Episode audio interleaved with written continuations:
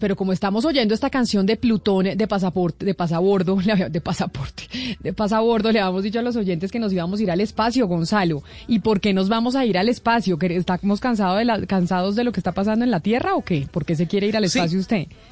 Pues, Camille, porque más allá de estar abrumado con lo que estamos viviendo en este año 2020, yo creo que lo que está haciendo la NASA eh, en conjunto con la Unión Europea de visibilizar lo que está ocurriendo en el planeta con el cambio climático, hay que destacarlo. Y quiero que escuche lo que ocurrió el día sábado a eso de las 12 del mediodía, hora Colombia, con el lanzamiento del nuevo satélite Sentinel-6, Michael Freilich. 10, 9, eight, seven, six, five, four, three, two, one, zero. And liftoff of Sentinel 6, Michael Freilich, continuing a legacy of ocean observation and international collaboration to benefit all humanity. Básicamente eso que usted escuchó fue el lanzamiento de este satélite, Camila, que la A mí no hay nada que me parezca más emocionante que oír ese conteo y cuando salen los cohetes, cuando salen los satélites, ¿usted se imagina estar ahí en medio de ese conteo cuando están despegando algo para lanzarlo al espacio? Increíble, Camila, increíble. Además, eh, ya con la, la creación de los cohetes de SpaceX, porque hay que decir que este satélite sale de la mano de un cohete Falcon 9 de SpaceX directamente hacia el espacio y eso debe ser muy emocionante. Y de, alguna u otra forma, Camila, lo que está haciendo la NASA y por qué el lanzamiento de este satélite, porque este, este satélite lo que va a hacer es buscar y medir realmente el nivel de los océanos. Será el primero de dos satélites que se van a estar lanzando a lo largo de cinco años para responder a una pregunta que es muy clave. ¿Cuán rápido están aumentando el nivel de los océanos en la Tierra y cómo esto nos va a afectar? Por eso es un placer tener hasta ahora a Sandra Kaufman, Ella es costarricense y además es subdirectora del programa de Ciencias de la Tierra de la NASA y tal vez la que estuvo detrás del lanzamiento de este satélite. Señora Kaufman, gracias por acompañarnos a esta hora desde Washington. Muchísimas gracias, Gonzalo. Es un placer estar aquí con ustedes eh, hoy día. Sí, encantadísima. No, para nosotros el, placer es, mutuo, señora Kaufman. Y yo antes de, de comenzar la, la conversación, tengo que preguntarle, hablando de las mujeres, Camila, hablando de lo que estamos celebrando, o más que celebrando, conmemorando, defendiendo el día de hoy, luchando el día de hoy, es qué tan difícil es ser mujer científica, exitosa, latina, en un mundo que históricamente ha sido liderado por hombres. Bueno, al, al, principio pues sí, sí costó un poquito, ¿verdad? Porque eh, aquí no solamente soy mujer, pero también soy una minoría, ¿verdad? En los Estados Unidos hay este, ese asunto de, de, minorías. Y pues demostrar que uno es capaz y, y, eso, pues uno tiene que tratar de trabajar un poquito más, más fuerte que, que, que el, el, hombre que está sentado a la par de uno en cierta forma. Pero ya tengo 33 años de trabajar en la agencia, tres años como contratista al puro principio y ahora en febrero entrante cumplo 30 años ya. Ah, y ya pues ya no ven una mujer hispana, ahora ven una, una persona que, que, que, tiene capacidad y que, y, que ha, ha, surgido, ¿verdad? Y, y, ahora este, con el cargo que tengo es uno de los cargos ejecutivos más altos que tiene la NASA.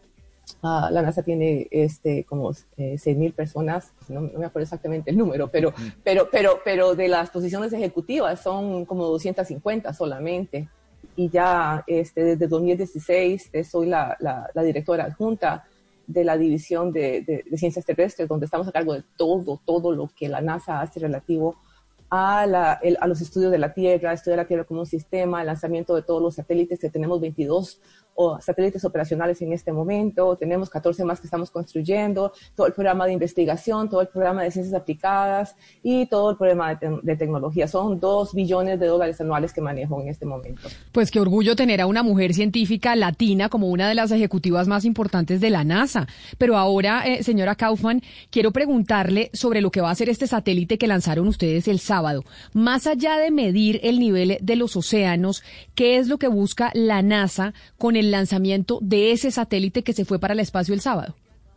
Bueno, este satélite en sí uh, va a recopilar datos precisos uh, a nivel de milímetros sobre el nivel del mar y estos datos se compararán a nuestro registro de más de 30 años de mediciones este, de nuestros océanos, de ver cómo el, el océano se ha estado aumentando. Este satélite Sentinel-6 es, parte del, programa um, Jason um, que tenemos con, con, los europeos y ya tenemos 30 años de estar midiendo el nivel del mar. Subdirectora, eh, tan pronto la NASA recopila todos esos datos provenientes del satélite, ¿ustedes qué hacen con esa información? Bueno, este, la NASA utiliza esta información para proporcionar datos objetivos sobre los cambios que están ocurriendo ahora pero la agencia no hace recomendaciones normativas, no hacemos políticas, estamos este, apolítica completamente.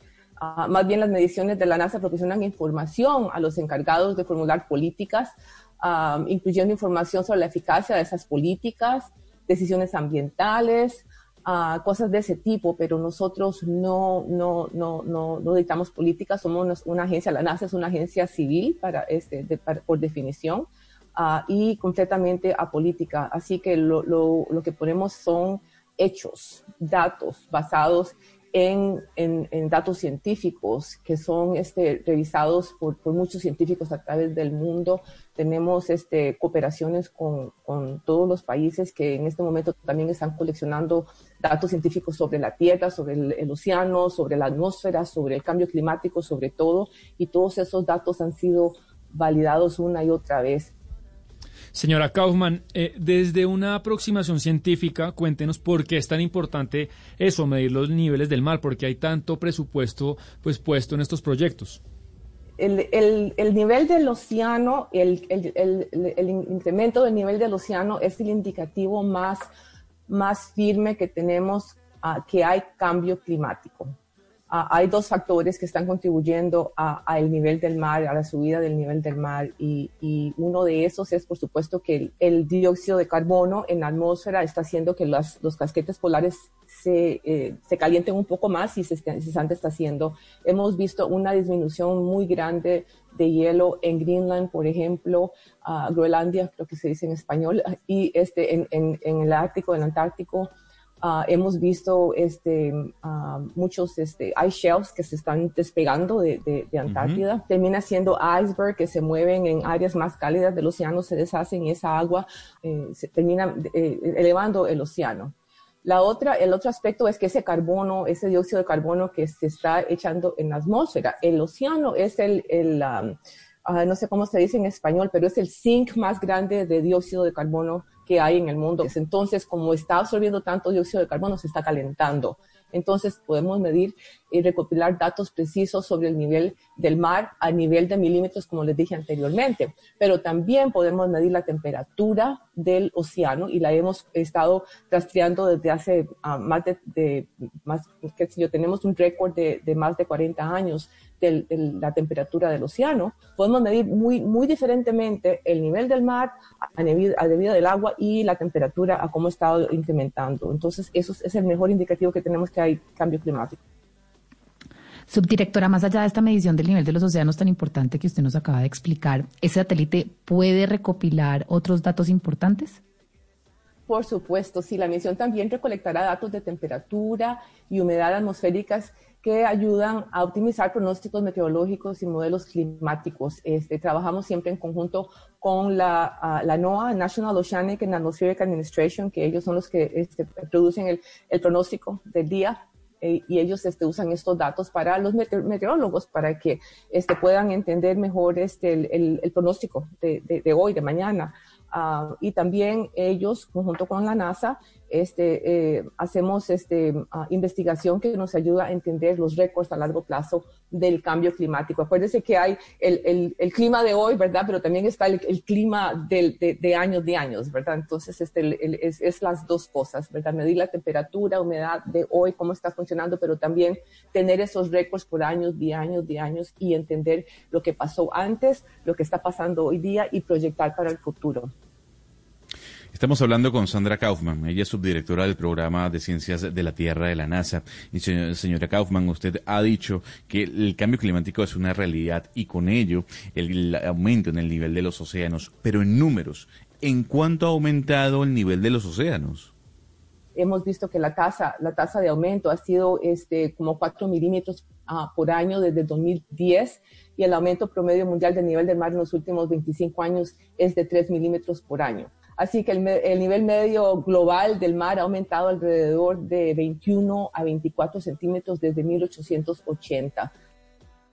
Un montón, de 21 a 24 centímetros, eso es un montón. Pero señora Kaufman, yo quiero hacerle una pregunta, una última pregunta antes de que se nos vaya. Y es que hace una semana más o menos nosotros acá conversamos en Mañanas Blue con el encargado de desarrollo de los motores de los cohetes SpaceX, que es un colombiano que es maravilloso y nos dio una gran entrevista y eh, nos decía pues cómo están haciendo para irse a Marte o para llevar eh, por lo menos eh, algún tipo de aparato a Marte. Entonces quería preguntarle cuán cerca está el viaje a Marte, ¿cree usted? Bueno, cada vez está más cerca, estamos haciendo bastante progreso. Este, nosotros hemos contratado a SpaceX ahora para que este, lleve cargo a la estación espacial. Ahora ya podemos lanzar este, astronautas desde, desde los Estados Unidos en vez de tener que pagar ¿verdad? a otros países para que nos hagan ese favor, ¿verdad? El favor que cuesta bastante dinero. Um, pero este, eh, eh, poco a poco hemos, eh, seguimos haciendo este progreso. El, el, Space Launch System que estamos construyendo en la NASA, que, que, que nos va a llevar a la Luna otra vez, este, ya, ya va encaminado. Eh, se han hecho bastantes pruebas al respecto. Um, yo digo que el astronauta que va a ir a Marte ya nació, así que está, espero, estar viva para cuando eso suceda. Um, que tenemos planeado uh, ir a, la Luna eh, en los próximos cinco años. Dios primero eso se pueda, que podamos regresar a la Luna. Después de ir a la Luna y establecer una, una una base ahí, pues tal vez de ahí a, Marte sea un poco más fácil, porque de la Luna podemos lanzar más cargo que, que, de, que de, Marte, ¿verdad? Ah, perdón, que de la Tierra. Así que eh, yo lo veo, yo lo veo eh, ah, bastante posible. Ah, por supuesto que el, ir al espacio y todo lo que hacemos es, es, bastante riesgoso, ¿verdad? Em, eh, lo hacemos tan a menudo, ¿verdad? Que a veces la gente que ve las noticias y que, y que ven todo, ellos piensan que, que, es fácil, ¿verdad? Pero este, todo, todo, todo es tan difícil, tan planeado, tiene que ser probado una y otra vez, porque una vez que ya lo lanzamos, ya no lo podemos tocar, ya no podemos hacer nada. Todo tiene que ser bien planeado, bien planificado este, bien estudiado, bien probado todo, todo antes de, hacer un lanzamiento, especialmente cuando hay astronautas y que la vida de ellos depende de todos estos sistemas que funcionen perfectamente. Señora Kaufman, de verdad qué placer que nos haya atendido. Sabemos que está muy ocupada en Washington, pero sin duda alguna no podíamos dejar pasar esta oportunidad de hablar con usted y de lo que significa el lanzamiento de este satélite Sentinel-6 Michael Freilich. Señora Sandra Kaufman, subdirectora del programa de ciencias de la Tierra de la NASA, gracias por estar con nosotros en Blue Radio. Muchísimas gracias, Gonzalo, y que tengan un bonito día y un, bonito día de gracias a todos los, a los que están escuchando esta entrevista. Qué gran invitada, Gonzalo. Es que todos estos temas del espacio son una maravilla y ella es muy positiva en que nos vamos para Marte y en que vamos a llegar más pronto que tarde a Marte. Muy buena onda. Yo creo que además los ticos son unas personas sumamente cálidas, Camila, y ella es tica, ella es de Costa Rica. Y yo me quedo con una frase que, que dijo al final nuestra invitada. Yo digo que el astronauta que va a Marte ya nació el astronauta que va a Marte ya nació. Podría ser algún hijo de Valeria, algún hijo de Ana Cristina, podría ser alguno de los de esta mesa. 11 de la mañana, 17 minutos. Hacemos una pausa.